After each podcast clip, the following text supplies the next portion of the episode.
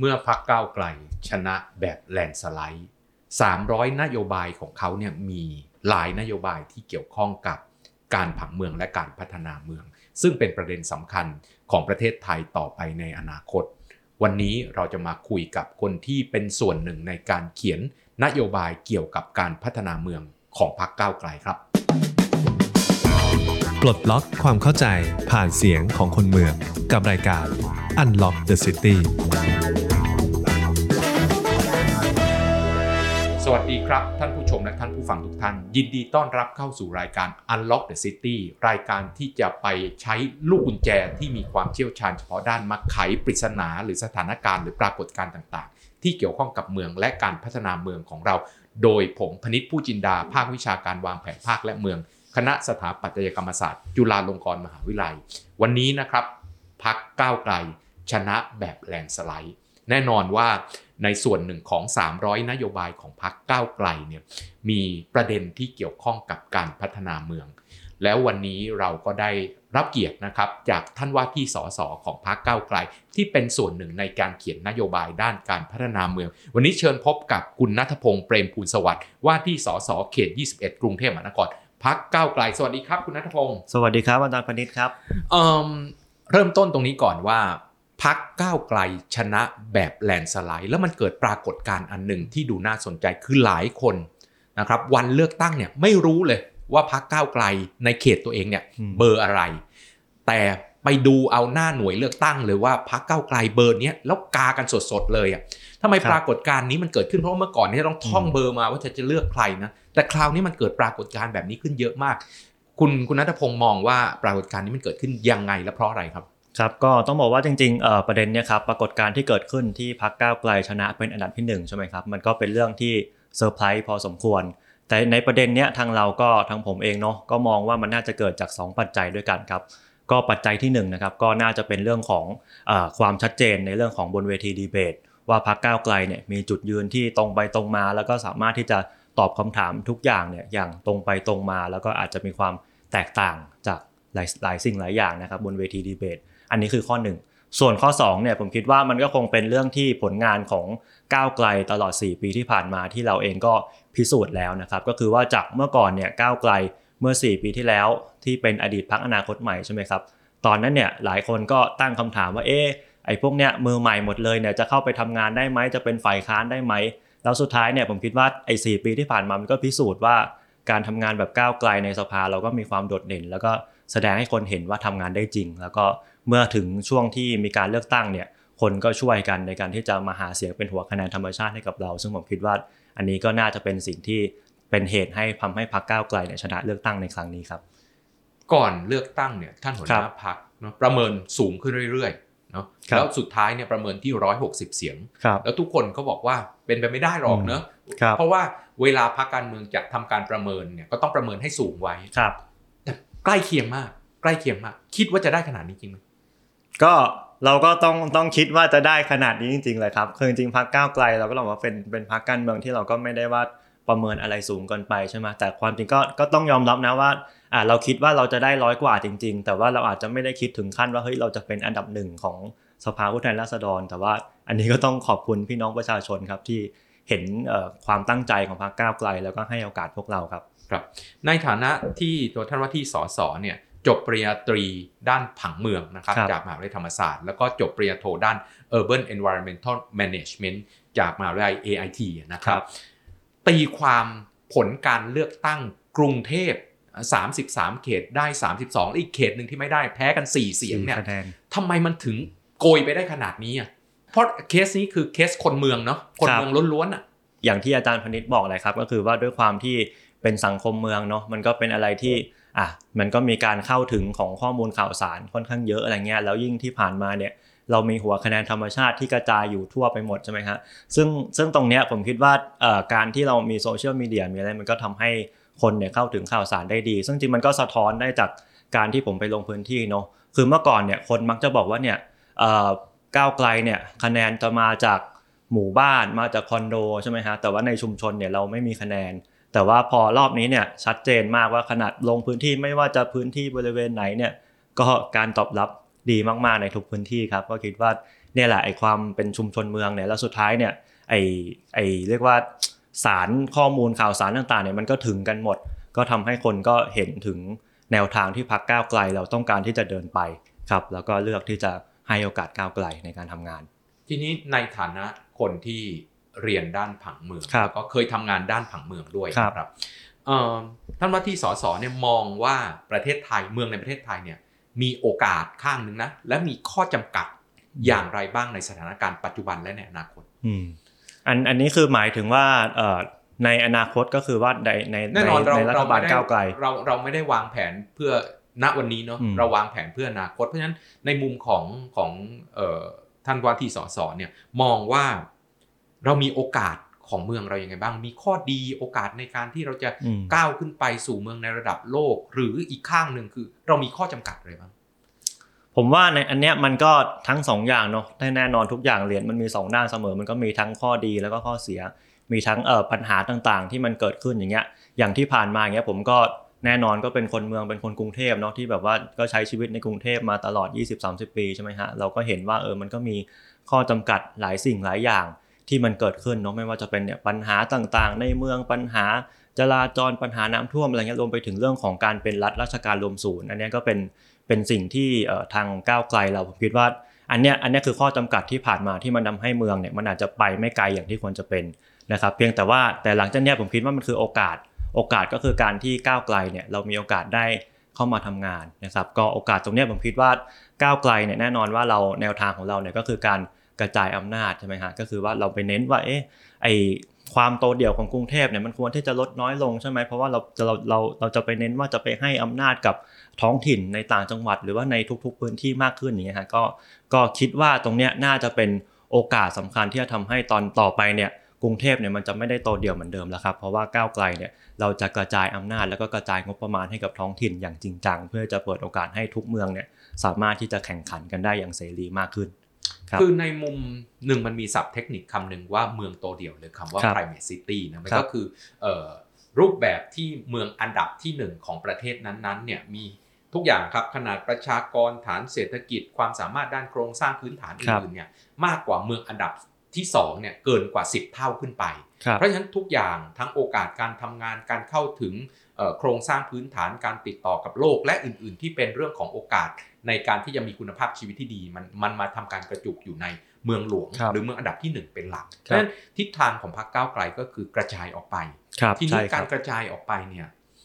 ในสิ่งที่เป็นนโยบาย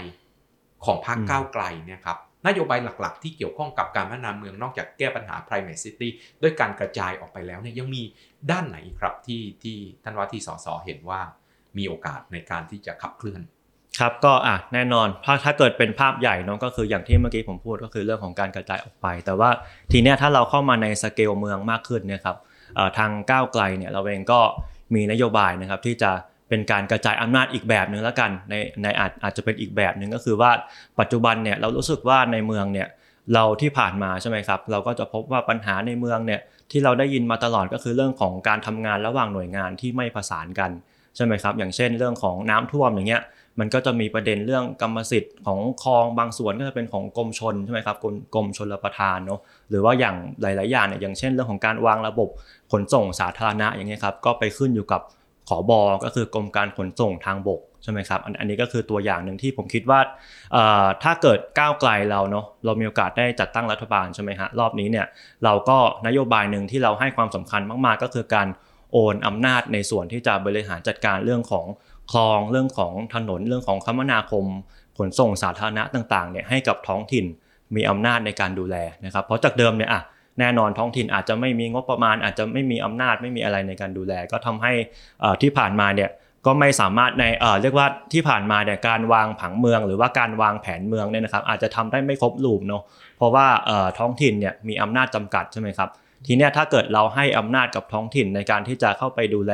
ในเรื่องของคลองด้วย เรื่องของระบบขนส่งสาธารณะด้วยเนี่ยต่อไปเนี่ยไอพื้นที่ที่เป็นฟันหลอที่ไม่มีระบบขนส่งสาธารณะอย่างเงี้ยครับมันก็จะทำให้ท้องถิ่นเนี่ยสามารถที่จะออกใบอนุญาตได้เองใช่ไหมครับแล้วก็จะทำให้อะแน่นอนพอพอเราเป็นท้องถิ่นเนี่ยซึ่งซึ่งก็เรียกว่าพอเป็นท้องถิ่นเนี่ยก็จะมีความเข้าใจในประเด็นของเมืองใช่ไหมครับว่าตรงนี้มันขาดอะไรตรงนี้มันควรจะมีอะไรอะไรเงี้ย มันก็จะสามารถที่จะวางแผนเมืองได้ครบลูปมากขึ้น อันนี้ก็เป็นนโยบายหนึ่งแล้วก็อีกส่วนหนึ่งที่เป็นนโยบายของเมืองของก้าวไกลก็คือเรื่องของการอีกปัญหาหนึ่งก็คือเรื่องของการที่ในเมืองเราเนี่ยอาจจะขาดแคลนเรื่องของพื้นที่สาธารณะอาจจะมีจำนวนจำกัดถูกไหมครับ อาจจะมีมีมีอยู่ค่อนข้างที่จะจำกัดมากๆอย่างนี้ครับ ก็เราก็มองว่าเรื่องของพื้นที่สีเขียวเนี่ยก็น่าจะเพิ่มขึ้นนะครับ ก็คือพื้นที่สีเขียวเนี่ยเรามองนโยบายของเราก็คือเรื่องของการ เพิ่มพื้นที่สีเขียวในเมืองนะด้วยการใช้เรื่องของ negative land tax นะก็คือเรื่องของภาษีที่ดินนะครับที่ปัจจุบันเนี่ยอาจจะต้องเสียภาษีที่ดิน ถ้าเกิดว่าปล่อยให้เป็นพื้นที่รกร้างว่างเปล่า แต่ว่าถ้าเกิดว่าคุณให้โอกาสที่เปลี่ยนตรงเนี้ยเป็นสวนแล้วก็ให้รัฐเนี่ยให้เปิดให้สาธารณะเนี่ยเข้าไปใช้งานเนี่ยก็จะไม่เสียภาษีของที่ดินเนี่ยที่สูงเกินเท่ากับอัตราเดิมครับอันนี้ก็เป็นตัวอย่างหนึ่งหรือว่าอีก หลาย ๆ อย่างครับ เราก็มีนโยบายมากมายเนาะที่เกี่ยวกับเรื่องการพัฒนาเมืองอย่างเช่น เรื่องของ 1 พิพิธภัณฑ์ 1 เมืองอย่างเงี้ยครับก็คือว่าต่อไปเนี่ยพอเราให้อำนาจท้องถิ่นมากเข้า ให้อำนาจท้องถิ่น ให้งบประมาณท้องถิ่นเนี่ยสามารถที่จะแต่ละเมืองเนี่ยสามารถที่จะไปเปิดมิวเซียมของตัวเองได้ว่าในการที่จะไปดึงดูดการท่องเที่ยวว่าในพื้นที่เรามีสตอรี่อะไรอะไรเงี้ยฮะก็คิดว่าน่าจะทำให้เมืองเนี่ยมีการพัฒนาต่อไปได้ครับผม แสดงว่าสิ่งที่พรรคก้าวไกลเนี่ยเห็นอย่างหนึ่งก็คือว่าปัญหาหลักๆเนี่ยเกิดจากการที่กระจายอำนาจได้ไม่มีได้ได้ได้ไม่มีประสิทธิภาพ ส่งผลให้ข้างหนึ่งก็คือเมืองหลวงหรือเมืองดับหนึ่งเราโตขึ้นเรื่อยๆเนาะในขณะที่เมืองอื่นเนี่ยก็ขาดโอกาสทั้งโครงสร้างพื้นฐานโอกาสทางเศรษฐกิจ และหนึ่งตามมา เพราะฉะนั้นวิธีการแก้ปัญหาที่ที่พรรคก้าวไกลเสนอเนี่ยก็คือการที่จะบอกว่าทำให้แก้ปัญหาของหลายหน่วยงาน รับผิดชอบในเรื่องเรื่องใดเรื่องหนึ่ง และไม่ประสานกัน เพราะฉะนั้นตั้งใจจะให้องค์กรปกครองส่วนท้องถิ่นในหลากหลายรูปแบบนะทำหน้าที่เป็น one stop service ครับเพื่อที่จะทำเพราะว่าจริง ๆ แล้วเนี่ยโครงสร้างการบริหารการปกครองของประเทศไทยเนี่ยมันอยู่มันอยู่ทางตั้งเป็นหลักเนอะถ้าเราดูเรื่องของหน่วยงานระดับกระทรวงก็จะเห็นว่าคมนาคมก็ดูแลคมนาคมขนส่งศึกษาธิการก็ดูแลศึกษาธิการเนาะ เรื่องของการเจ็บป่วยก็ตัวของกระทรวงสาธารณสุขก็ดูตรงนั้น แต่จริงๆแล้วในชีวิตของประชาชนไปตามนอนใช่ใช่มันต้องการทั้งคมนาคมขนส่งที่ดีพาณิชย์ที่ดีนะกระทรวงพาณิชย์ก็ต้องเข้ามาเกี่ยวข้องเนาะและอื่นๆเนาะการศึกษาการรักษาพยาบาลระบบ ICT เนี่ยมันต้องเป็นตามนอนทั้งหมดเพราะมันคือส่วนประกอบของชีวิตมันแยกกันไม่ได้มันคือชีวิตประจำวันของคนคนหนึ่งแหละ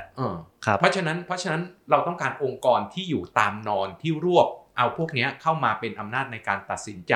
และทำการบริหารจัดการได้อย่างมีประสิทธิภาพกว่าทางตั้งครับ มันเป็นประเด็นที่เราคุยกันมานานแล้วอะแล้วทำไมมันไม่เคยเกิดขึ้นเลย คือที่ผ่านมาเนี่ยนี้ต้องบอกว่าจริง ๆ ผมคิดว่าคนทุกคนเนาะหมายถึงว่าในในรัฐบาลที่ผ่านมาทุกรัฐบาลเนี่ยก็เข้าใจแหละว่ามันจำเป็นที่จะต้องกระจายอำนาจใช่ไหมฮะแต่ว่ามันก็อาจจะมีข้อจำกัดหลายอย่างที่มายาคติหลายอย่างเนาะที่ผ่านมาเนี่ยที่เขาอาจจะรู้สึกว่า ท้องถิ่นอาจจะมีเรื่องของการทุจริตมากกว่าที่อื่น หรือว่าหรือว่าท้องถิ่นอาจจะมีบุคลากรไม่เพียงพอหรือว่านู่นนี่นั่นใช่ไหมฮะอันนี้ผมคิดว่าแต่ว่าตรงเนี้ยก้าวไกลเราก็มองว่ามันก็มันก็เราก็ควรที่จะยังไงเนี่ยโลกเนี่ยมันก็ควรจะไปทางกระจายอำนาจอยู่แล้วแหละ เพราะไม่งั้นเมืองมันมันก็จะกลายเป็นโตเดียวอยู่อย่างเงี้ยครับ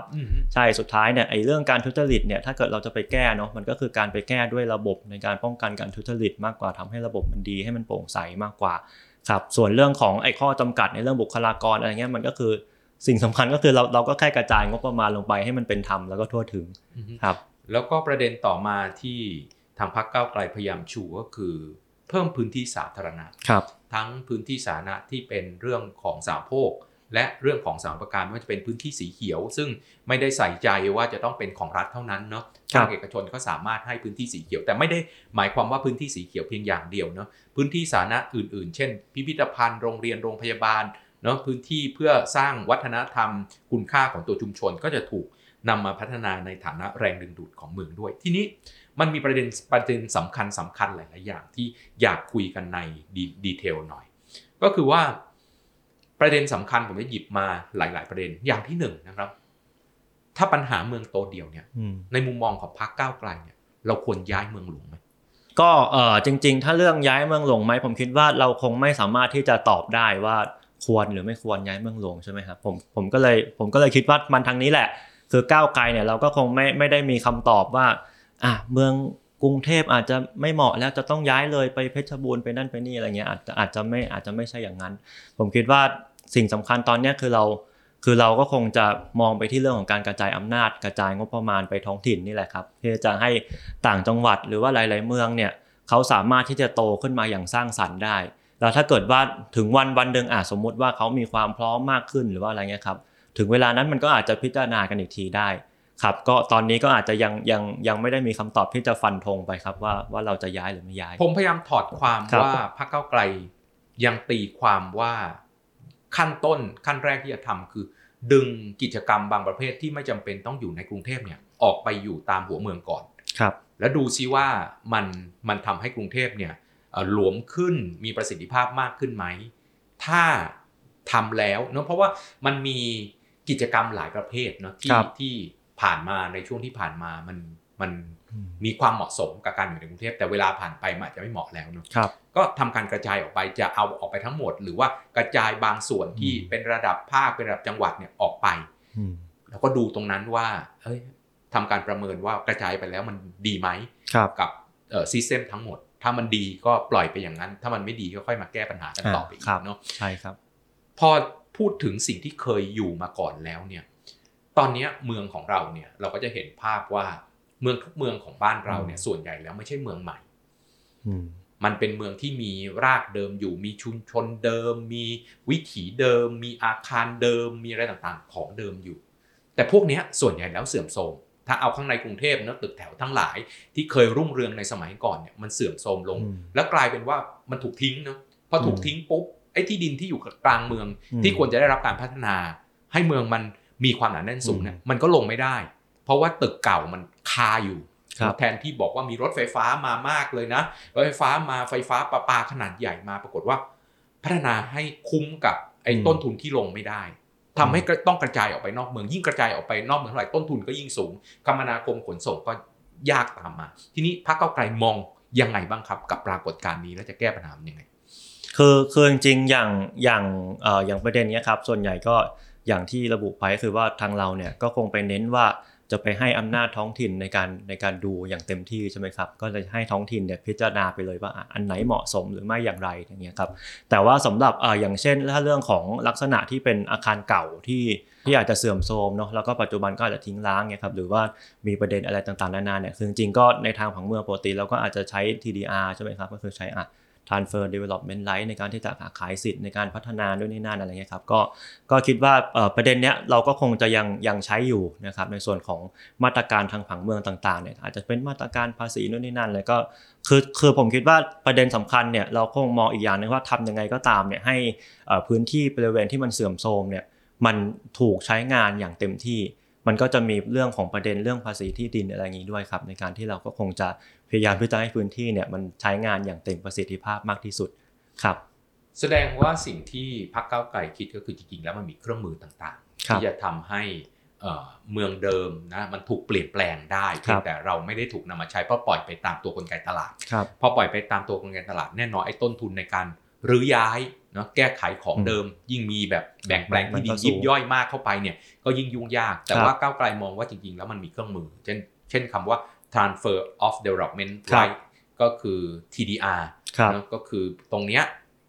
ใช้ได้ใช้เก็บได้ได้แต่ครัว่าบเป็นแรงดึงที่จะบอกว่าเออถ้ามาลงทุนตรงเนี้ยจะอ่าขายสิทธิ์ได้และอื่นๆที่จะทำได้เนาะที่จะทำให้อ่าพื้นที่ตรงกลางเมืองหรือพื้นที่เดิมที่เคยเสื่อมโทรมเนี่ยพัฒนาปรับปรุงจากของเดิมให้มีการใช้ประโยชน์ที่ดินคุ้มค่ามากขึ้นคำถามต่อมาก็คือปัญหาของเมืองในในบ้านเราเนี่ยช่วงหลังๆเนี่ยเรามีปัญหาเรื่องของมลภาวะทางอากาศ ครับค่อนข้างมากนะมี PM 2.5 เข้ามาแล้วก็เป็นปัญหาใหญ่ทีเดียวอืมเอ่อคุณภาพอากาศของเราก็ค่อนข้างแย่นะครับครัแล้วบก็เอ่อหลาย ๆ ประเทศก็แก้ปัญหาเหมือนอย่างที่เราคุยกันเมื่อเมื่อเมื่อเมื่อคำถามที่แล้วเนาะว่าเขาก็ย้ายเอาไอ้ตัวกิจการต่างๆ ที่ไม่ไม่เหมาะสมกับการอยู่ในเมืองเนี่ยออกไปครับในช่วงเวลาที่จีนเนี่ยมีปัญหานี้พอดีว่าผมก็ไปไล่ดูเวลาเดียวกันนะครับ ประเทศจีนปักกิ่งเนี่ยเขาก็สั่งแก้ปัญหาด้วยการย้ายเอาเขาเรียก non capital activity อืมก็คืออะไรที่ไม่จำเป็นต้องอยู่ในเมืองใหญ่ของเขาเนี่ยออกไปนอกเมืองให้หมด เช่น โรงงานอุตสาหกรรมเดิมนะที่เคยอยู่ในเมืองใหญ่ เดิมมันเคยเหมาะเหมาะกับการอยู่ในเมืองใหญ่แต่วันเนี้ยมันไม่เหมาะแล้วครับก่อให้เกิดมลภาวะรถติดเอ่อค่าค่าแรงสูงขึ้นและอื่นๆเนี่ยก็ย้ายออกไป ในเวลาเดียวกันครับผู้ว่าราชการกรุงเทพมหานครคนก่อนวุ่นนะบอกว่าห้ามปิ้งไก่ย่างครับ พรรคเก้าไกลจะไปทางไหนครับ ห้ามปิ้งไก่ย่างปะก็ถ้าเรื่องมลภาวะทางอากาศนะครับ ก็จริงๆ คงจะไม่ใช่เรื่องห้ามห้ามห้ามปิ้งไก่ย่างใช่ไหมครับคือจริงๆแต่ก้าวไกลก็ต้องบอกว่าเออเราเรามองเรื่องของมลภาวะทางอากาศเนี่ยไม่ว่าจะเป็นเรื่องฝุ่นเนาะไม่ว่าจะเป็นเรื่องของกลิ่นเหม็นใช่ไหมอย่างในพื้นที่ผมเนี่ยมันก็จะมีเรื่องกลิ่นเหม็นจากโรงขยะด้วยเออแต่จริงๆมันก็คือเรื่องเดียวกันก็คือเรื่องของมลมลภาวะทางอากาศคือจริงๆเนี่ยก้าวไกลเนี่ยเราเรามองว่า สิ่งสำคัญที่จะต้องผลักดันหลังจากเนี้ครับก็คงจะเป็นเรื่องของกฎหมายอากาศสะอาดใช่ไหมฮะก็คือ Clean Air Act ใช่ไหมฮะก็คือว่าเอ่อปัจจุบันเนี่ยเรื่องของการควบคุมมลพิษเนี่ยเอ่อทางกรมควบคุมมลพิษเองเนี่ยก็อาจจะไม่ได้สามารถที่จะไป control อะไรได้เต็มที่ตอนกลายเป็นว่าเหมือนกับเป็นการไปเน้น report อะไรมากกว่าไม่ไม่ค่อยได้มีการควบคุมดูแล แต่ว่าการที่เราจะไปเราทำให้มันมีกฎหมาย Clean Air Act เนี่ยหรือว่าพรบอากาศสะอาดเนี่ยนะครับก็จะทำให้เอ่อ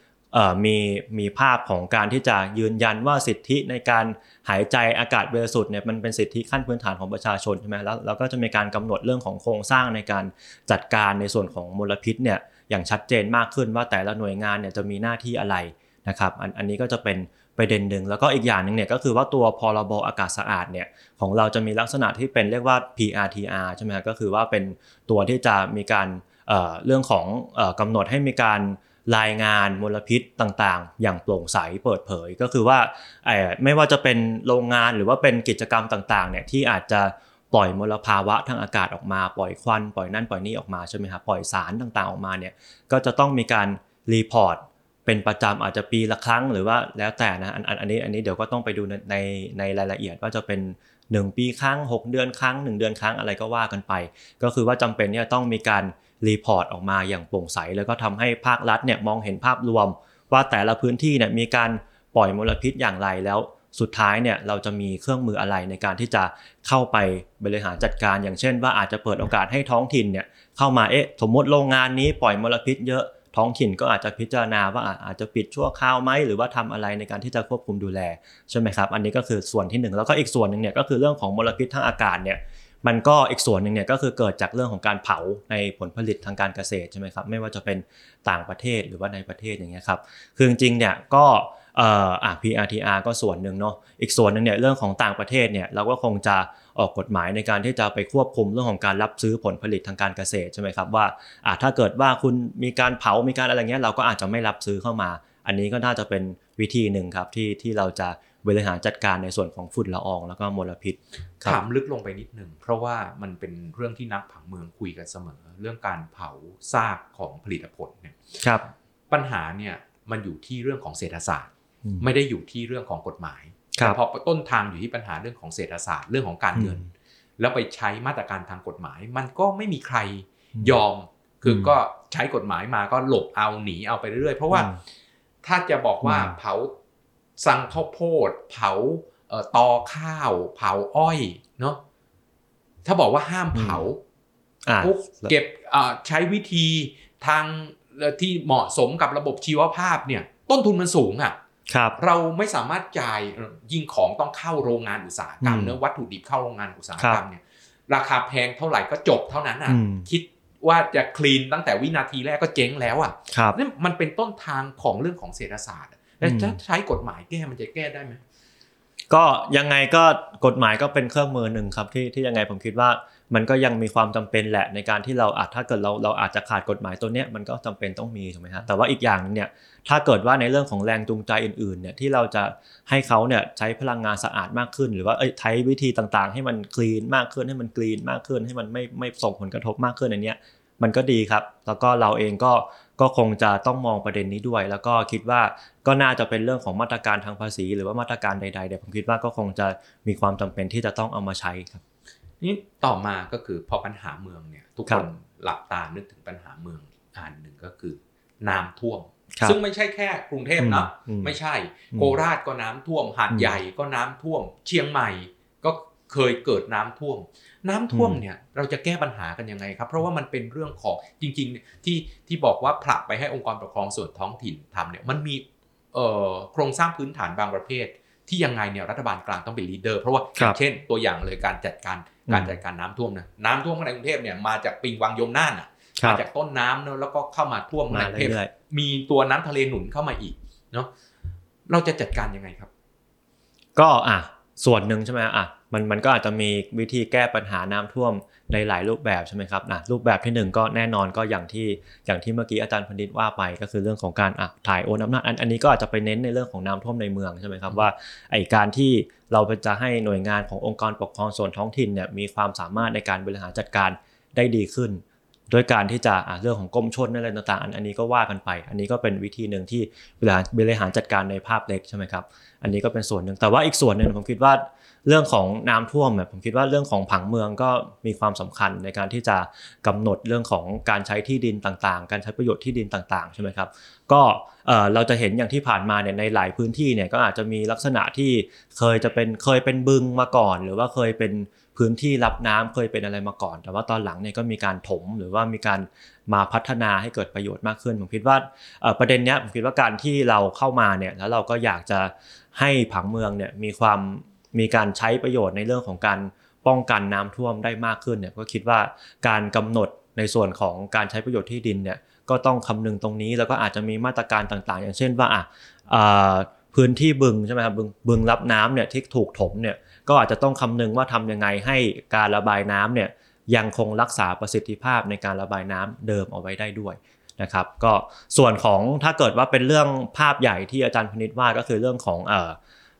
ปิงวังยมน่านไหลลงมาอันนี้ก็คิดว่าก็คงเป็นเรื่องของการบริหารจัดการน้ำบริหารจัดการชลประทานที่ก็คงจะต้องทำให้มีการสอดรับประสานของแต่ละหน่วยงานมากขึ้น ไม่ใช่ว่าไอหน่วยงานแต่ละหน่วยงานแยกย้ายกันไปทำครับ อันนี้ก็คงจะต้องบริหารจัดการให้ให้ทุกหน่วยงานเนี่ยทำงานร่วมกันได้ให้ดีขึ้น แล้วก็โดยที่รัฐบาลกลางเนี่ยเราก็จะเป็นคนที่จะเป็นตัวกลางในการที่จะประสาน ทั้งทุก ๆ หน่วยงานในการที่จะควบคุมดูแลครับว่าจะต้องทำยังไงให้สามารถที่จะบริหารจัดการได้ครับอือฮึอีกคำถามหนึ่งครับปัญหาหลักของเมืองเลย แล้วก็เป็นทุกเมืองนะคครัรับบที่เป็นเมืองใหญ่ครับคือรถติดอืมสิ่งที่ก้าวไกลคิดแก้ปัญหาไงครับเอ่อรถติดเนี่ยจริงๆ ผมคิดว่าปัญหาของรถติดเนี่ยอาจจะมีอยู่ 2 ส่วนหลักๆใช่ไหมฮะส่วนหนึ่งก็คือเรื่องของลำดับศักดิ์ถนนที่อาจจะ ไม่ได้รับการวางแผนอย่างถูกต้องใช่ไหมครับไม่ไม่ได้รับการวางแผนอย่างถูกต้อง หรือว่าอาจอาจจะผิดลำดับศักดิ์หรือว่าพื้นที่ถนนอาจจะไม่ไม่เพียงพออะไรอย่างเงี้ยนะอันนี้อันนี้ก็เป็นประเด็นหนึ่งส่วนที่สองก็คือเรื่องของระบบขนส่งสาธารณะนะครับที่อาจจะไม่มีประสิทธิภาพที่จะดึงดูดให้คนไปใช้ แต่ว่าเริ่มจากส่วนที่หนึ่งก่อน ในส่วนของเรื่องของถนนผิดลำดับศักดิ์อันเนี้ยครับก็คือก้าวไกลเนี่ยแน่นอนว่า ถนนที่มันสร้างไปแล้วเนาะเราอาจจะไม่ได้สามารถที่จะไปแก้อะไรได้ทันทีใช่ไหมฮะแต่ว่าเราเนี่ยคิดว่า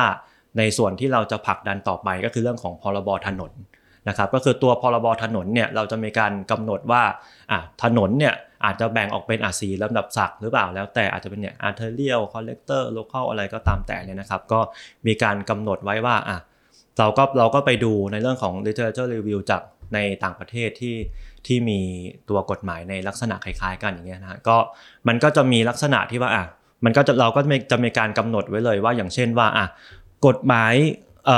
ลำดับศักดิ์ที่หนึ่งเนี่ยครับอาจจะสามารถที่จะไม่สามารถที่จะเออเรียกว่าเรียกว่า เรียกว่ามีการกำหนด access ใช่ไหมครับอืมว่าอะอาจจะทำให้มันการเข้าถึงเนี่ยอาจจะ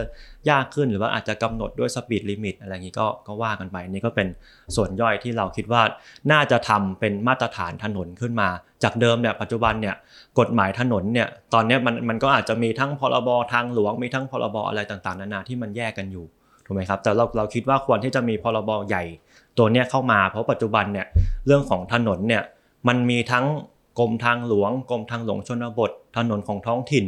หลาย ๆ อัน หรือว่ากรมการทางพิเศษใช่ไหมครับ ซึ่งแต่ละอันเนี่ยบางอันเนี่ยใช้กฎหมายดูคนละคนละฉบับด้วยซ้ำไป อันนี้เราคิดว่าการวางพรบถนนเนี่ยก็จะต้องมองในภาพรวมว่าแต่ละแต่ละถนนเนี่ยมันก็ต้องมองเป็นโครงข่ายให้มันครบทั้งเน็ตเวิร์กครับก็น่าจะมองตรงนี้แล้วก็ แต่ว่าเอาพุทออกมาแน่นอนมันมันไม่ได้แก้ในเวลาอันสั้น สิ่งที่มันจะบังคับเนี่ย มันก็คือถนนที่มันสร้างขึ้นหลังจากที่พรบบังคับใช้ใช่ไหมครับ ส่วนที่ที่เหลือเนี่ยก็คงจะเป็น long term ที่อาจจะเป็นเป็น 10 ปี 20 ปีก็ว่ากันไปที่จะต้อง follow ตามเนี่ยแล้วก็ค่อยๆ ตบให้เมืองเนี่ยมันกลับมามีรถไฮรักีที่มันถูกต้อง อันนี้คือส่วนที่หนึ่งก็คือเรื่องของรถไฮรักีแต่ว่าเรื่องของส่วนที่สองเนี่ยก็คือเรื่องของเอ่อคมนาคมเรื่องของระบบขนส่งสาธารณะใช่ไหมครับในส่วนเนี้ยปัจจุบันมันก็ยังมีข้อจำกัด ในส่วนของอการที่จะวางแผนระบบขนส่งสาธารณะที่อำนาจเนี่ยอาจจะไปอยู่กับกรมการขนส่งทางบก ก็ทำให้อะท้องถิ่นอย่างเงี้ยบางครั้งนะครับ อย่างถนนบางสายเนี่ยท้องถิ่นอาจจะมีการตัดถนนไว้ละที่ว่าว่าจะเป็นถนนที่เราอยากจะพัฒนาแหละ แต่ว่าเราไม่สามารถที่จะให้รถเมย์เนี่ยไปวิ่งในเส้นทางนี้ได้ เราทำได้แค่ปักป้ายรถเมย์แต่ว่าเราไม่สามารถที่จะไปวิ่งได้ ก็ทำให้ตรงนั้นเนี่ยก็อาจจะ ขาดในเรื่องของ pull factor ไปใช่ไหมฮะเพราะนั้นเนี่ยถ้าเกิดว่าก้าวไกลเราเข้ามาเนี่ยแล้วเราเปิดโอกาสให้ท้องถิ่นสามารถที่จะอนุญาตออกใบอนุญาตกับรถโดยสารประจำทางเองได้อย่างนี้ครับก็น่าจะทำให้สามารถที่จะท้องถิ่นเนี่ยสามารถที่จะกำหนดเส้นทางรถเมย์เองรวมไปถึงคุณภาพของการให้บริการของรถโดยสารต่าง ๆ อย่างเช่น เรื่องของความถี่เรื่องของขั้นต่ำในการจำนวนคันอะไรครับ อันนี้ก็ก็เป็นทางหนึ่งที่เราคิดว่า น่าจะช่วยบรรเทาปัญหารถติดได้ไม่มากก็น้อยครับ คือแสดงว่าสิ่งที่ก้าวไกลมองเนี่ยก็คือจริง ๆ แล้วเนี่ยถนนข้างในเมืองทั้งหมดของเราเนี่ยมันเป็นโครงข่ายหรือที่เรียกว่าหรือที่เรียกว่า network เนาะแต่ว่ามองว่า network เนี่ยมันไม่สมบูรณ์ เพราะว่ามันอยู่ในความรับผิดชอบของคนละหน่วยงาน ต่างคนก็ต่างวางของตัวเอง ซึ่งทำให้แน่นอนว่าแทนที่จะต่อเนื่องกันเนาะส่งถ่ายแต่ละเลเวลเนาะ อย่างอย่างเหมาะสมอย่างสอดคล้องกับ demand จริงๆเนี่ยมันไม่เกิดขึ้น ทีนี้ตัวระบบขนส่งมวลชนเนี่ยทิศทางในอนาคตเนี่ยมันจะมองว่าขนส่งมวลชนเนี่ยจุดตายของมันคือต้นทุนและเวลานอกยานพาหนะเราจึงเห็นว่าตอนนี้เทคโนโลยีต่างๆเนี่ยบอกว่ารถเมย์หรือว่าโทษทีมันจะไม่มีรถเมย์แล้วเขาคาดว่า แต่มันจะเป็นแท็กซี่รถเมย์แท็กซี่รถเมย์คือเรียกผ่านแอปแอปพลิเคชัน เนาะสี่ถึงหกคนรถขนาดเล็กที่เข้าซอยได้แล้วไปรับที่บ้านเนี่ยเพื่อลดไอ้การเดินเนาะปัญหาของเราคือเดินออกจากซอยเดินเข้าซอยนี่แหละครับก้าวไกลคิดว่ามันจะเป็นไปได้ไหมก็เป็นไปได้ไหมก็แต่แต่ผมคิดว่ามันก็มีความเป็นไปได้อยู่แล้วครับ แต่เพียงแต่ว่าไอ้เรื่องของรถโดยสารประจำทางเนี่ยมันก็น่าจะยังมีความจำเป็นอยู่หมายถึงรถขนาดใหญ่ก็ยังมีความจำเป็นอยู่ที่ที่ผมที่ผมพูดถึงรถขนาดเล็กผมเห็นว่าไอ้รถแดงของจังหวัดเชียงใหม่เนี่ย ที่มันสักเซสเนี่ยเพราะว่ามันวิ่งไปส่งที่บ้านถูกป่ะเออทำให้แบบคนเนี่ยขึ้นกลับบ้านอะแน่นอนตอนตอนออกจากบ้านก็ต้องเดินไปหาสายสายหลักหน่อยนะ หรือโชคดีผ่านมาแต่กลับบ้านเนี่ยที่คนเขาใช้กันเยอะเพราะว่ามันไปส่งเราถึงบ้านเนอะซึ่งอันนี้มันมันมันน่าจะนำนำมาใช้กับเมืองอื่นๆไหมน่าสนใจเพราะจริงเนี่ยอ่าแน่นอนอ่าเรื่องถ้าเรื่องของรถที่มันเป็นเอ่อฟิกรูทใช่ไหมครับที่มันเป็นแบบเอ่อรถโดยสารประจำทางเลยเนี่ย ถ้าเกิดว่าการไปใช้กับเมืองเล็ก ๆ ที่อาจจะ demand ในการเดินทางยังอาจจะไม่ได้มากเท่าในกรุงเทพอย่างเงี้ยครับ มันก็อาจจะอาจจะประสบปัญหาเรื่องขาดทุนอะไรก็ว่ากันไปใช่ไหมอาจจะเมืองขนาดเล็กอย่างเงี้ย ซึ่งก็ไอ้การที่เป็นแบบ feel feel แบบรถแดงเนี่ยหรือว่าในหลาย ๆ แพลตฟอร์มก็ก็มีเหมือนกันนะฮะก็ก็น่าจะก็อาจจะตอบโจทย์ในลักษณะนั้นด้วย ผมคิดว่าอันนี้ก็ก็เป็น way นึงที่ตอบโจทย์แต่ว่าแต่ยังไงเนี่ยผมคิดว่าเรื่องของรถประจำทางเนี่ยถ้าในเมืองใหญ่เนี่ยก็น่าจะมีความ จำเป็นมากๆ ที่จะต้องมีรถประจำทาง แต่ว่าถ้าเกิดเมืองเล็กก็อาจจะมีรถประจำทางก็มีนะ แต่อาจจะความถี่อาจจะน้อยหน่อยครับนี่มองในภาพใหญ่ของโลกบ้างเมกะเทรนของโลกเนี่ยส่งผลกับบ้านเราแน่เนาะคนเมืองมากขึ้นแน่นอน ตอนนี้สัดส่วนประชากรเมืองต่อประชากรในพื้นที่ชนบทของประเทศไทยเนี่ยเมืองเนี่ยเกินมากมากกว่าละครับคนอยู่ในเมืองมากขึ้นแล้วแนวโน้มเนี่ยเมืองก็จะใหญ่ขึ้นอีกแล้วสัดส่วนก็จะเพิ่มขึ้นอาจจะถึง 70%ซึ่ง ประเทศที่เป็นประเทศ first world แล้วเนี่ยเขา 80-90%เลยล่ะ คนอยู่ในพื้นที่ชนบทเนี่ยน้อยแต่ว่าแน่นอนเขาก็มีเรื่องของความสามารถในการผลิตด้วยเทคนิคด้วยอะไรต่างๆนะเมืองจะมีคนเยอะขึ้นมากๆ ก้าวไกลคิดยังไงกับตรงนี้ครับ จะวางแผนรองรับมันยังไง เพราะวันนี้คนไม่ไม่เยอะเท่าที่คาดการในอนาคตเนี่ยยังแออัดยังมีปัญหาเมืองเต็มไปหมดเลย ก็ คือจริงๆตอนนี้ผมมองว่าถ้าถ้าเกิดว่าเป็นอย่างในประเทศไทยเนาะกรุงเทพเนี่ยเราเรามีปัญหาเยอะจริงๆ ก็ด้วยความที่เกิดปัญหาอย่างที่ว่าแหละก็คือประชาชนเนี่ยจากทั่วประเทศเนี่ยเจ็ดสิบล้านคนใช่ไหมฮะมากองอยู่ในกรุงเทพเนี่ยก็เป็นสิบล้านแล้วเพราะว่าแต่นี่คือฐานเสียงของก้าวก้าวไกลเลยนะก้าวไกลชนะที่เมืองทุกเมืองนะเขตหนึ่งของแต่ละจังหวัดนี่ก้าวไกลกินหมดนะก็เขตกรุงเทพมหานครปริมณฑลอันในที่เมืองใหญ่ในก้าวไกลกินหมดเลยนะใช่ แต่เราเราเราก็มองไงครับว่าอ่าแน่นอนบางคนเนี่ยอยู่ต่างจังหวัดใช่ไหมอาจจะอยู่จังหวัดที่ไกลๆหน่อยอาจจะอยู่เชียงใหม่อาจจะอยู่แพร่อยู่สตูลอยู่อยู่ไหนก็ตามแล้วแต่เนี่ยความจริงเนี่ยเขาควรที่จะมีโอกาสที่จะได้ทำงานที่บ้านของเขา หรือว่าอาจจะเรียนแถวบ้านของเขาใช่ไหมแต่ว่าประเด็นคือทำไมเขาถึงต้องมารวมที่กรุงเทพเนี่ยผมคิดว่า มันก็เลยทำให้กลายเป็นว่าปัญหาในเมืองกรุงเทพเนี่ยมันมันก็มากขึ้นใช่ไหมเพราะด้วยความที่อะ คนมากองในกรุงเทพกันเยอะมากๆเนี่ยแล้วก็มันก็เลยเกิดเหตุอย่างเช่นไอ้มลพิษไอ้รถติดอะไรต่างๆเนี่ยครับก็เลยคิดว่าอะแน่นอนการกระจายออกไปเนี่ยมันก็จะทำให้ปัญหาของเมืองเนี่ยมันก็จะแก้ได้ง่ายขึ้นครับอันนี้อันนี้ผมคิดว่าเป็นการจัดการของก้าวไกลเลยก็แน่นอน เรามาเน้นเรื่องของการกระจายอำนาจนี่แหละคือคือมันกลายเป็นว่าไม่ว่าจะด้วยปัญหาอะไรนะ เราเรามองว่าเรื่องของการกระจายอำนาจ การกระจายออกไปเต็มที่ต่างๆเนี่ย เป็นหัวใจหลักในการที่จะแก้ทุกปัญหาของประเทศนี้เลยก็ว่าได้ครับ คือก้าวไกลมองว่าประชากรเมืองเยอะขึ้นจริงครับแต่ว่าประชากรเมืองในกรุงเทพมหานคร และปริมณฑลจะเป็นสัดส่วนที่ลดลง ไปโตในหัวเมืองภูมิภาคและเมืองขนาดกลางครับและเมืองขนาดเล็กมันก็จะมีการกระจายเพิ่มมากขึ้นครับ ซึ่งซึ่งอันเนี้ยเป็นเรื่องที่ดูน่าสนใจ เพราะว่าโควิดที่ผ่านมาเนี่ยเอ่อโลกเนี่ยโดยเฉพาะประเทศแถบยุโรปเนี่ยคนหนีเมืองใหญ่อืม ปารีสคนลดลงลอนดอนคนลดลงเนาะแล้วก็ไปอยู่ในเมืองขนาดกลางขนาดเล็กด้วย work from home work from anywhere ที่เอ่อได้รับการยอมรับในกระบวนการการทำงาน และในกระบวนการทางกฎหมาย เราสามารถเซ็นอิเล็กทรอนิกส์ต่างๆ ที่มีเอ่อผลผลผูกพันทางกฎหมายได้แล้วด้วยการเร่งของโควิดเนี่ยแต่จากผลการประเมินเนี่ยในเมื่อกลับมาเทียบกับบ้านเราเนี่ยเราพบว่าคนไทยที่กรุงเทพล็อกดาวน์ และกลับไปอยู่บ้านเนี่ยแทบจะไม่ได้ทำงานอะไรเลยอืมหรืออาจจะทำเล็กๆ น้อยๆ เพื่อรอวันกลับเข้ามาในกรุงเทพ ไม่ได้คิดจะไปตั้งถิ่นฐานแบบเอ่อที่อื่นเขาเขาเขาเป็นนะ เพราะว่าโอกาสในการเข้าถึงการทำงานโครงสร้างพื้นฐานและอื่นอืมของเมืองขนาดกลางขนาดเล็ก หรือหัวเมืองแม้แต่หัวเมืองครับของประเทศไทยเองเนี่ย ก็ห่างไกลจากกรุงเทพใช่ไปมาก ๆ เนี่ยก้าวไกลมองปัญหานี้ยังไงครับ ก็เนี่ยครับก็จริง ๆ ก็มันก็จะเป็นปัญหาที่เป็นลักษณะเดิมที่แบบว่าอะด้วยความที่ปัจจุบันเนี่ยเมืองต่างๆเนี่ยอาจจะยังขาดในเรื่องของอะแรงดึงดูดเนี่ยมันต่ำใช่ไหมฮะก็คืออย่างอย่างเช่นไอ้เรื่องไอ้พุชพูอะไรนะฮะก็คือคือแรงดึงดูดของในการที่จะอยู่ในเมืองเนี่ยมันน้อยไม่ว่าจะเป็นเรื่องแหล่งงาน หรือว่าเรื่องของไอ้การศึกษาสาธารณสาธารณูปโภค สาธารณูปการต่างๆเนี่ยเทียบกับกรุงเทพแล้วเนี่ยมันมันยังห่างกันมากเกินไป พอมันเป็นพอมันพอมันห่างกันมากเกินไปปุ๊บเนี่ยมันก็เลยกลายเป็นว่าทุกคนเนี่ยก็เลยจำเป็นที่จะต้องเข้ามาแสวงหาโอกาสที่ดีกว่าในกรุงเทพกันทั้งหมดอย่างเงี้ยครับอันนี้มันนี้มันก็เลยเป็นปัญหาที่ผมว่ามันก็เป็นเรื่องของการกระจายอำนาจอีกนั่นแหละที่ที่ก้าวไกลแล้วว่ามองว่ายังไงเนี่ยคือถ้าเราปลดล็อกท้องถิ่นได้นะ ยังไงปัญหาต่างๆที่ว่ามาเนี่ยครับคนเนี่ยก็คงจะอยากจะอยู่บ้านมากขึ้นใช่ไหมเพราะบางคนเนี่ยอาจจะบางคนอาจจะไม่ได้อยากมาอยู่กรุงเทพก็ได้เพียงแต่ว่า กรุงเทพมันโอกาสมันดีกว่า ในการที่จะมาเรียนโอกาสที่โอกาสดีกว่าในการมาหางานทำงานหลากหลายกว่าอะไรเงี้ยครับผมคิดว่าถ้าเกิดว่า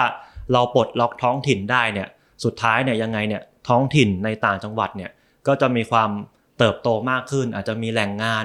มากขึ้นในการที่จะเซิร์ฟคนในเมืองของตัวเองมากขึ้นอย่างเงี้ยครับก็จะก็คงจะแก้ปัญหาในส่วนนี้ที่แบบว่าคนเนี่ยก็จะไม่จำเป็นที่จะต้องเดินทางเข้ามาในเมืองในกรุงเทพ ซึ่งบางทีก็อาจจะ 600 700 กิโลใช่ไหมครับมันก็มันก็ไกลอยู่ เพราะว่าการเดินทางต่างๆเนี่ยทุกอย่างมันก็เป็นเป็นคอสของตัวเขาที่เขาจะต้องมาจ่ายในค่า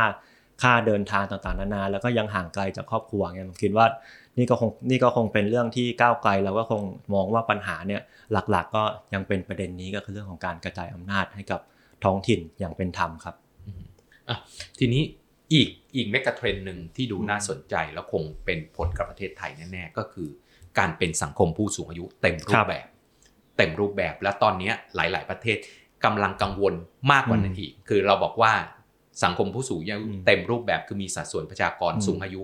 มากกว่า 20%ขึ้นไป แต่ประเทศที่พัฒนาแล้วตอนนี้กำลังพูดถึงคำว่า ultra aged society คือมีสัดส่วนประชากรสูงอายุเกินกว่า 30%ของประชากรทั้งหมดอีกอืมเอาแค่บ้านเราก่อนกำลังใกล้ 20%แล้ว จะเป็นสังคมผู้สูงอายุเต็มรูปแบบตอบตัวเอ่อ ตอบตัวของประเด็นแรกก่อน จะจัดการยังไงกับผู้สูงอายุ เพราะว่าข้างหนึ่งต้องการการดูแลมากขึ้นอืมฐานภาษีลดลงอีกข้างหนึ่งคือทำยังไงให้ผู้สูงอายุยังมีอืมผลิตภาพอยู่ด้วยก็ถ้าเกิดเรื่องของการรองรับสังคมผู้สูงอายุใช่ไหมครับก็แน่นอนอะในส่วนของขาหนึ่งเนี่ยที่ผู้สูงอายุเนี่ยอาจจะต้องการการดูแลมากขึ้น ก็แน่นอนว่าพักก้าวไกล แล้วก็มีเรื่องของรัฐสวัสดิการที่เราพยายามที่จะ ผลักดันต่อไปใช่ไหมก็ไม่ว่าจะเป็นเรื่องของเบี้ยยังชีพผู้สูงอายุที่อาจจะจำเป็นที่จะต้องมีการเพิ่มมากขึ้น หรือว่าการดูแลในส่วนของสถานพยาบาล การรักษาสถานพยาบาลต่างๆเนี่ยอันเนี้ยเราก็คงมองว่าการดูแลของผู้สูงอายุเนี่ยมันก็จำเป็นที่จะต้องมีการครบวงจรก็คืออย่างที่เราเคยบอกว่าไอ้เรื่องการให้สวัสดิการผู้สูงอายุเบี้ยเบี้ยงชีพผู้สูงอายุเนี่ยอาจจะมากขึ้นก็จริง แต่ว่ามันก็จะมีบางส่วนเนี่ยเงินบางส่วน 3,000 บาทเนี่ยอาจจะถูกหัก 200 บาทเข้ากองทุนใช่ไหมในการที่จะในกองทุนเนี่ยก็จะไปดูแลรักษาพยาบาลผู้สูงอายุได้ทั้งระบบ อันนี้ก็เป็นงบประมาณที่เราคำนวณแล้วว่าอะเราก็อาจจะจำเป็นที่จะต้องไปหารายได้จากในส่วนอื่น อย่างเช่นอะอาจจะเป็นเรื่องภาษีที่ดินบ้างอาจจะเป็นเรื่องของงบประมาณของกองทัพต่างๆ ที่เราอาจจะมีการปฏิรูปกองทัพอย่างเงี้ยครับอันนี้ก็คือประเด็นหนึ่งแล้วก็อีกประเด็นหนึ่งเนี่ย มันก็ยังมีเรื่องของการที่ผมคิดว่าการออกแบบเมือง เพื่อรองรับสังคมผู้สูงอายุก็มีความจำเป็นใช่ไหมครับในการที่จะทำให้เมืองเนี่ยมีลักษณะของ universal design ให้มันมากขึ้น อย่างเช่นสถานที่ราชการสถานที่ต่างๆ นานาอย่างเงี้ยครับเราก็คิดว่าในส่วนของต่อไปเนี่ยภายใต้รัฐบาลก้าวไกลเนี่ยใน TOR ของโครงการต่างๆ ไม่ว่าจะเป็นระบบขนส่งสาธารณะ หรือว่าจะเป็นพวกสถานที่ราชการหรือสถานที่ใด ๆ ก็ตามเนี่ยอันเนี้ยเราคิดว่า จำเป็นที่จะต้องมีการระบุกำหนดไว้ชัดเจนว่าอะการออกแบบในพื้นที่ต่างๆ จะต้อง universal design จะต้องมีการรองรับการวิวแชร์นู่นนี่นั่นนะอะไรเงี้ยครับ อันนี้ผมคิดว่าก็เป็นสิ่งที่เราก็ต้องผลักดันเช่นเดียวกันครับ พูดถึงคำว่ารัฐสวัสดิการ ซึ่งพรรคก้าวไกลพูดอยู่เสมอ แต่ว่าผมเนี่ยเคยไปหาว่าประเทศที่เป็นรัฐสวัสดิการเนี่ยโครงสร้างทางระบบภาษีเขาเป็นยังไง ปรากฏว่าประเทศที่เป็นที่เป็นรัฐสวัสดิการแบบที่เราอยากเป็นนะ ทุกประเทศไม่มีประเทศไหนเลยที่มีเงินทั้งประเทศเนี่ยเป็นภาษีน้อยกว่า 30%คืออย่างน้อย 30%ของเอ่อของ GDP ของประเทศเขาเนี่ยต้องเป็นเงินภาษีเพื่อทำให้มีสวัสดิการพอ แต่ประเทศไทยเนี่ยณวันที่ผมดูเนี่ยมีแค่ 17%จะทำยังไงให้เราเป็นรัฐสวัสดิการได้ ไม่รู้ต้องขึ้นภาษีหรือเปล่า หรือมีกลไกอะไรบางอย่างที่จะทำให้เราเป็นรัฐสวัสดิการได้โดยไม่ขึ้นภาษีมากนะก็ อันอันอันอันนี้อันนี้ก็ก็ต้องยอมรับว่าการที่จะทำรัฐสวัสดิการใช่ไหมครับมันก็อาจจะต้องหารายได้เพิ่มขึ้น ซึ่งก็อะไอการที่ขึ้นภาษีมันก็อาจจะเป็นส่วนหนึ่งแต่เรียกว่าคงจะไม่ได้ใช้คำว่าขึ้นภาษี แต่เรียกว่าอาจจะเก็บให้มันเต็มเม็ดเต็มหน่วยมากขึ้นแสดงว่าแสดงว่าตอนนี้ที่บ้านเราพูดกันอยู่เสมอก็คือจริง ๆ แล้วเนี่ยมีคนเสียภาษี น้อยมาก ถ้าไม่นับแวดแต่ว่าแวดก็ก้อนใหญ่สุดนะแปดแปดสิบเปอร์เซ็นต์ของของเงินของตัวของเงินภาษีทั้งหมด แต่ว่ามีแอคเคาท์ในการเสียภาษีเนี่ยค่อนข้างน้อย แสดงว่าสิ่งที่พรรคก้าวไกลทำก็คือ มีการเก็บภาษีที่เป็นธรรมมากขึ้นก็คือดึงคนเข้าระบบภาษีดึงคนเข้าระบบภาษีครับอันนี้ก็เป็นส่วนหนึ่งก็อย่างเช่นนโยบายอย่างอย่างหวยใบเสร็จเนาะเราก็มีนโยบายที่จะทำหวยใบเสร็จก็คือว่าอะ ถ้าเกิดว่าร้านค้าขายสินค้าได้เท่านี้บาทใช่ไหมครับก็คือสามารถที่จะออกสลากกินแบ่งรัฐบาลหรือว่าหรือว่าประชาชนเนี่ยไปซื้อของจากร้านค้า SME ต่างๆเนี่ยให้ให้ไปซื้อสินค้าจาก SME ต่างๆเนี่ยครบ 500 บาท ก็จะสามารถไปแลกสลากกินแบ่งรัฐบาลได้ อันนี้อันนี้ก็เป็นเวนึงในการที่เราเนี่ยก็เป็นการพยายามจะดึงคนเข้าระบบในการที่จะเข้ามาเสียภาษีมากขึ้นนะครับซึ่งซึ่งจริงเนี่ยผมคิดว่าเรื่องของการเสียภาษีเนาะอันนี้เราก็อาจจะประชาชนหลายคนฟังแล้วอาจจะไม่สบายใจเรื่องว่า เลือกก้าวไกลมาแล้วอาจจะมีเรื่องภาษีภาษีอย่างเงี้ยแต่ความจริงผมคิดว่าอยากให้มองอีกแบบนึงก็คือว่าเรื่องของภาษีเนี่ยอย่างอย่างในประเทศหลาย ๆประเทศเนาะคือผมว่าผมคิดว่าเราชินกับการที่ว่าเราจ่ายภาษีไปแล้วเราไม่ได้อะไร return กลับมา ในตลอดชีวิตเราที่ผ่านมา แต่ว่าการที่ก้าวไกลเราเข้ามาเนี่ยเราก็อยากจะให้ประชาชนเนี่ยได้รับทราบว่าอะภาษีที่เราจ่ายไปเนี่ยสุดท้ายแล้วมันจะมันจะ return กลับไปถึงทุกคน อันนี้ก็คือมันเหมือนกับว่าอยากให้ ลักษณะที่ว่าเป็นการมองครับว่าการจ่ายภาษีให้กับรัฐเนี่ยเป็นการลงทุนอย่างหนึ่งเป็นการออมอย่างหนึ่งที่จะทำให้ชีวิตของเราในบ้านปลายหรือว่าในทุกวันเนี้ยมันดีกว่าที่เป็นอยู่ครับ คือหลักการการตอบแทนของตัวของระบบภาษีเนี่ยหลักการมันชัดเจนอยู่เนาะคือเราไม่ต้องเป็นเจ้าของสวนสาธารณะทั้งหมดเองโรงพยาบาลเอง โรงเรียนเอง แต่เราจ่ายเพื่อไปหารกับคนอื่น แล้วเราก็จะได้ สิ่งตอบแทนกลับมาที่เราไม่ต้องจ่ายเต็มๆ เราจ่ายน้อยหน่อย เพราะเราไปหารกับคนอื่น นี่คือหลักการของตัวของระบบภาษี ซึ่งประเทศไทยมันได้เมื่อเมื่อก่อนเนี่ยมันได้กลับมาน้อยมากจนอืมเราลืมหลักการนี้ไปใช่ใช่ก้าวไกลพยายามเอาหลักการนี้กลับมานะครับ ย้อนกลับมาเรื่องปรากฏการณ์ของสังคมผู้สูงอายุเนาะมันไม่ใช่แค่กลุ่มคนแก่เท่านั้นที่เราจะคุยกันอืมแต่ว่าคนวัยหนุ่มสาวหรือวัยแรงงานเนี่ยที่มีสัดส่วนลดลง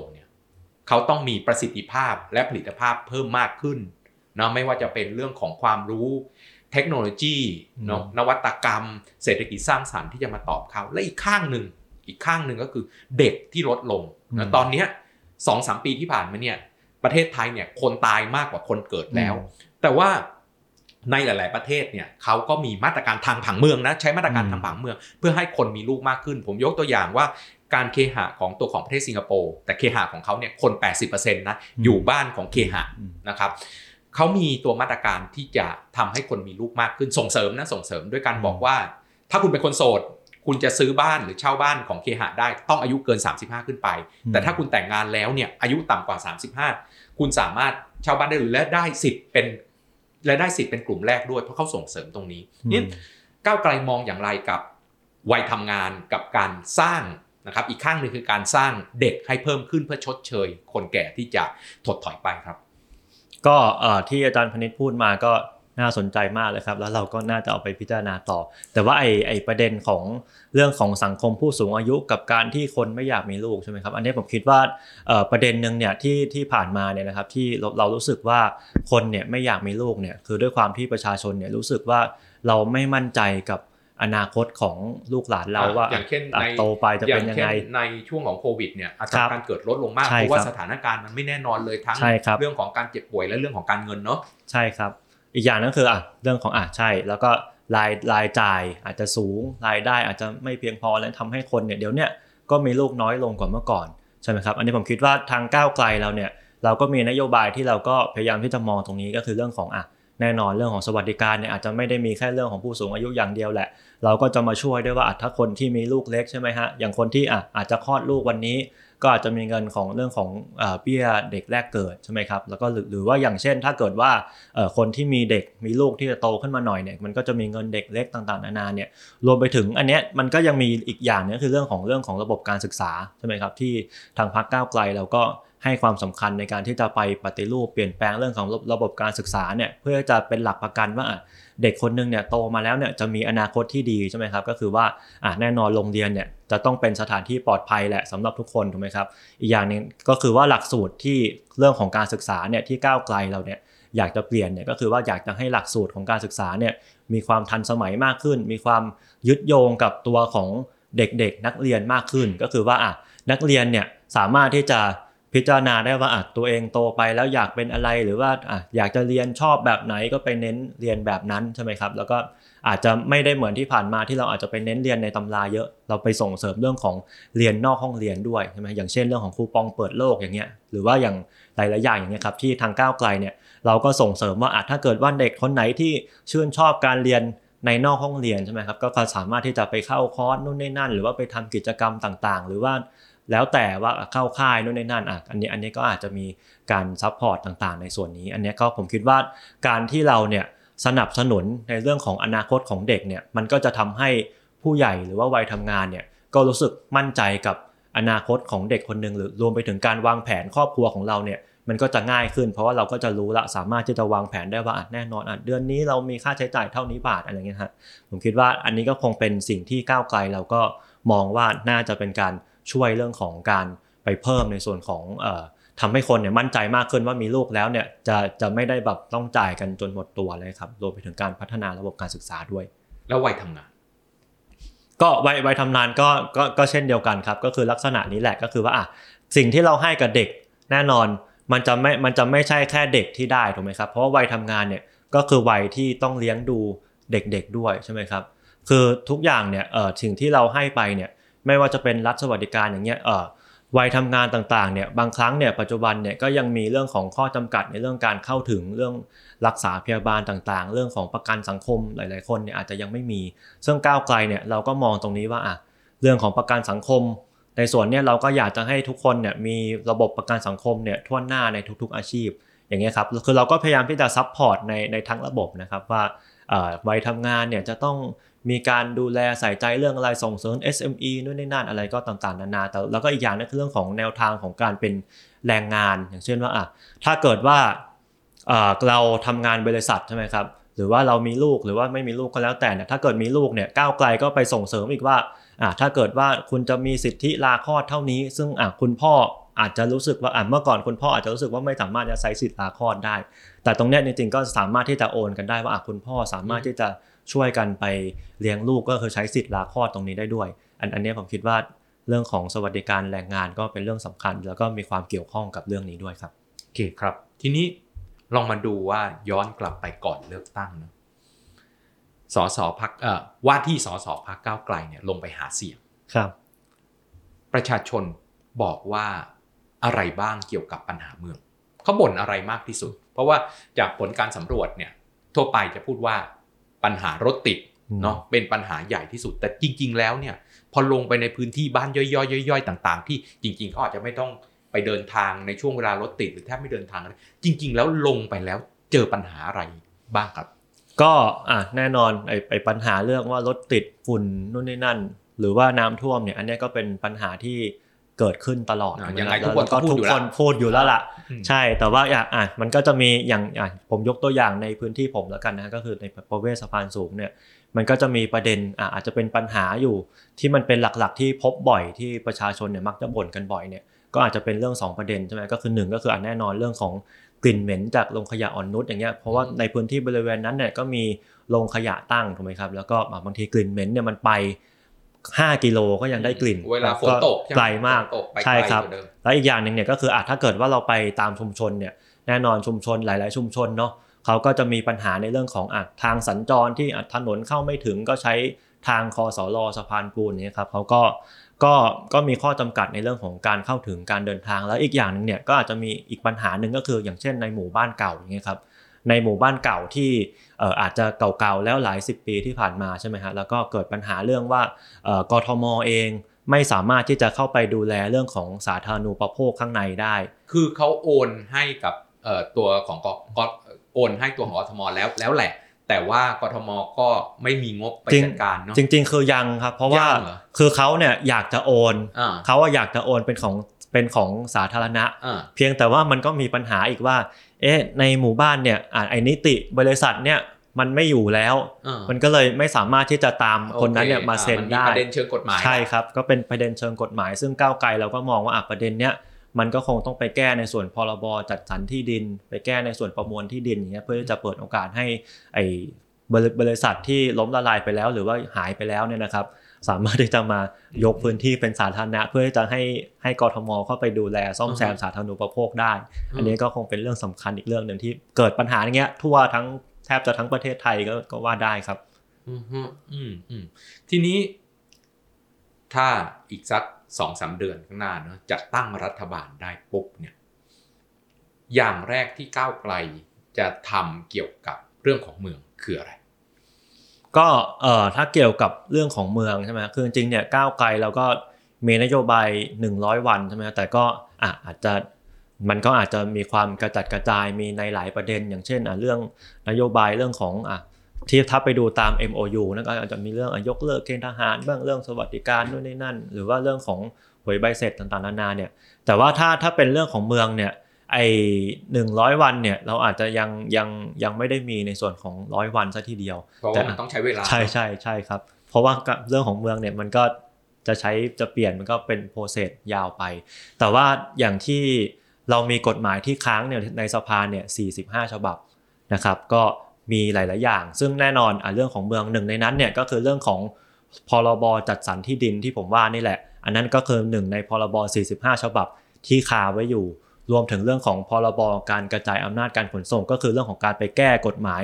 เอ่อการขนส่งทางบกใช่ไหมครับไปแก้พรบขนส่งทางบก ก็เป็นหนึ่งใน 45 ฉบับที่ค้างอยู่ ซึ่งตรงเนี้ยถ้าเกิดก้าวไกลเราเข้าไปในสภาแล้วเนี่ยเราพร้อมที่จะหยิบตรงเนี้ยมาพิจารณาได้ทันทีสำหรับ 45 ฉบับนี้ครับ นั่นคือหลังจากที่ได้เป็นได้เป็นรัฐบาลปุ๊บทำอะไรเร่งด่วนครับ แล้วคาดหวังไว้ว่าเมื่อเป็นรัฐบาลครบ 4 ปี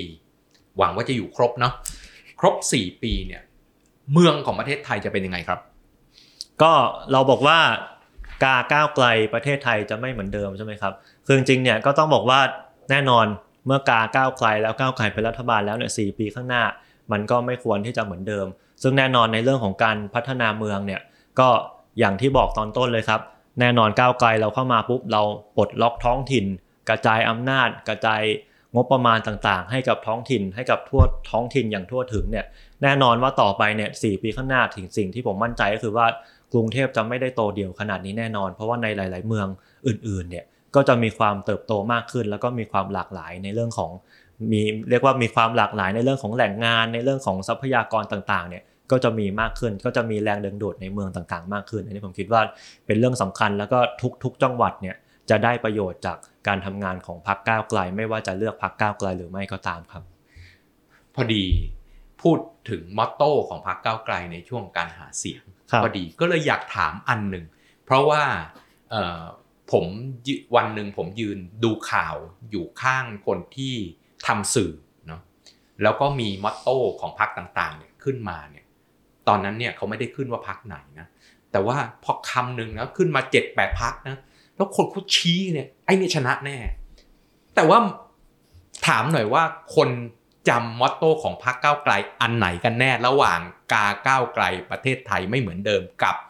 มีลุงไม่มีเรามีเราไม่มีลุง ถามว่าก้าวไกลชนะด้วยมอตโต้ไหนก็คิดว่าทั้งสองอย่างครับ คืออะแน่นอนมีเราไม่มีลุงมีลุงไม่มีเราใช่ไหมอันอันนี้ก็แน่นอนว่าอะเราก็มีความตรงไปตรงมา มีความ ชัดเจนซึ่งผมคิดว่าอะมันก็เป็นส่วนหนึ่งแหละที่มันก็ไปสะท้อนว่าอะประเทศไทยไม่เหมือนเดิมเนี่ยมันจะไม่เหมือนเดิมยังไง ก็ด้วยความชัดเจนตรงไปตรงมาของก้าวไกลผมก็คิดว่าอันเนี้ยก็เป็นส่วนหนึ่งที่ทำให้คนคนก็รู้สึกแหละเฮ้ยการที่กล้าพูดขนาดเนี้ยมันก็คงจะทำให้ประเทศมันไม่เหมือนเดิมแหละครับ ผมคิดว่าก็น่าจะอย่างนั้น ครับ วันนี้เราก็ได้เห็นภาพนะครับ อนาคตในการพัฒนาเมือง ในมือของพรรคก้าวไกลที่เราหวังว่าจะฝาก อนาคตของประเทศไทยไว้กับพวกเขานะครับ แล้วหวังว่าประเทศไทยจะไม่เหมือนเดิม วันนี้ต้องขอขอบคุณนะครับ คุณนัทพงศ์เปรมภูลสวัสดิ์ว่าที่สสเขต 21 กรุงเทพมหานครพรรคก้าวไกลเวลาทีนี้ขอบพระคุณครับ ขอบคุณครับขอบคุณครับเอ่อวันนี้เราก็ได้เห็นภาพนะครับในการพัฒนาเมืองในอนาคตกับทิศทางของพรรคก้าวไกลที่ อ่ากำลังจัดตั้งตัวของรัฐบาลอยู่นะครับ แล้วก็สามารถติดตามพวกเราได้นะครับใน Unlock the City ผ่าน 3 ช่องทางนะครับ YouTube Spotify และ Apple Podcast Search คำว่า Unlock the City เข้าไปเจอเราแน่นอน แล้วพบกันใหม่ในเอพิโซดต่อไปวันนี้ลาไปแค่นี้ สวัสดีครับ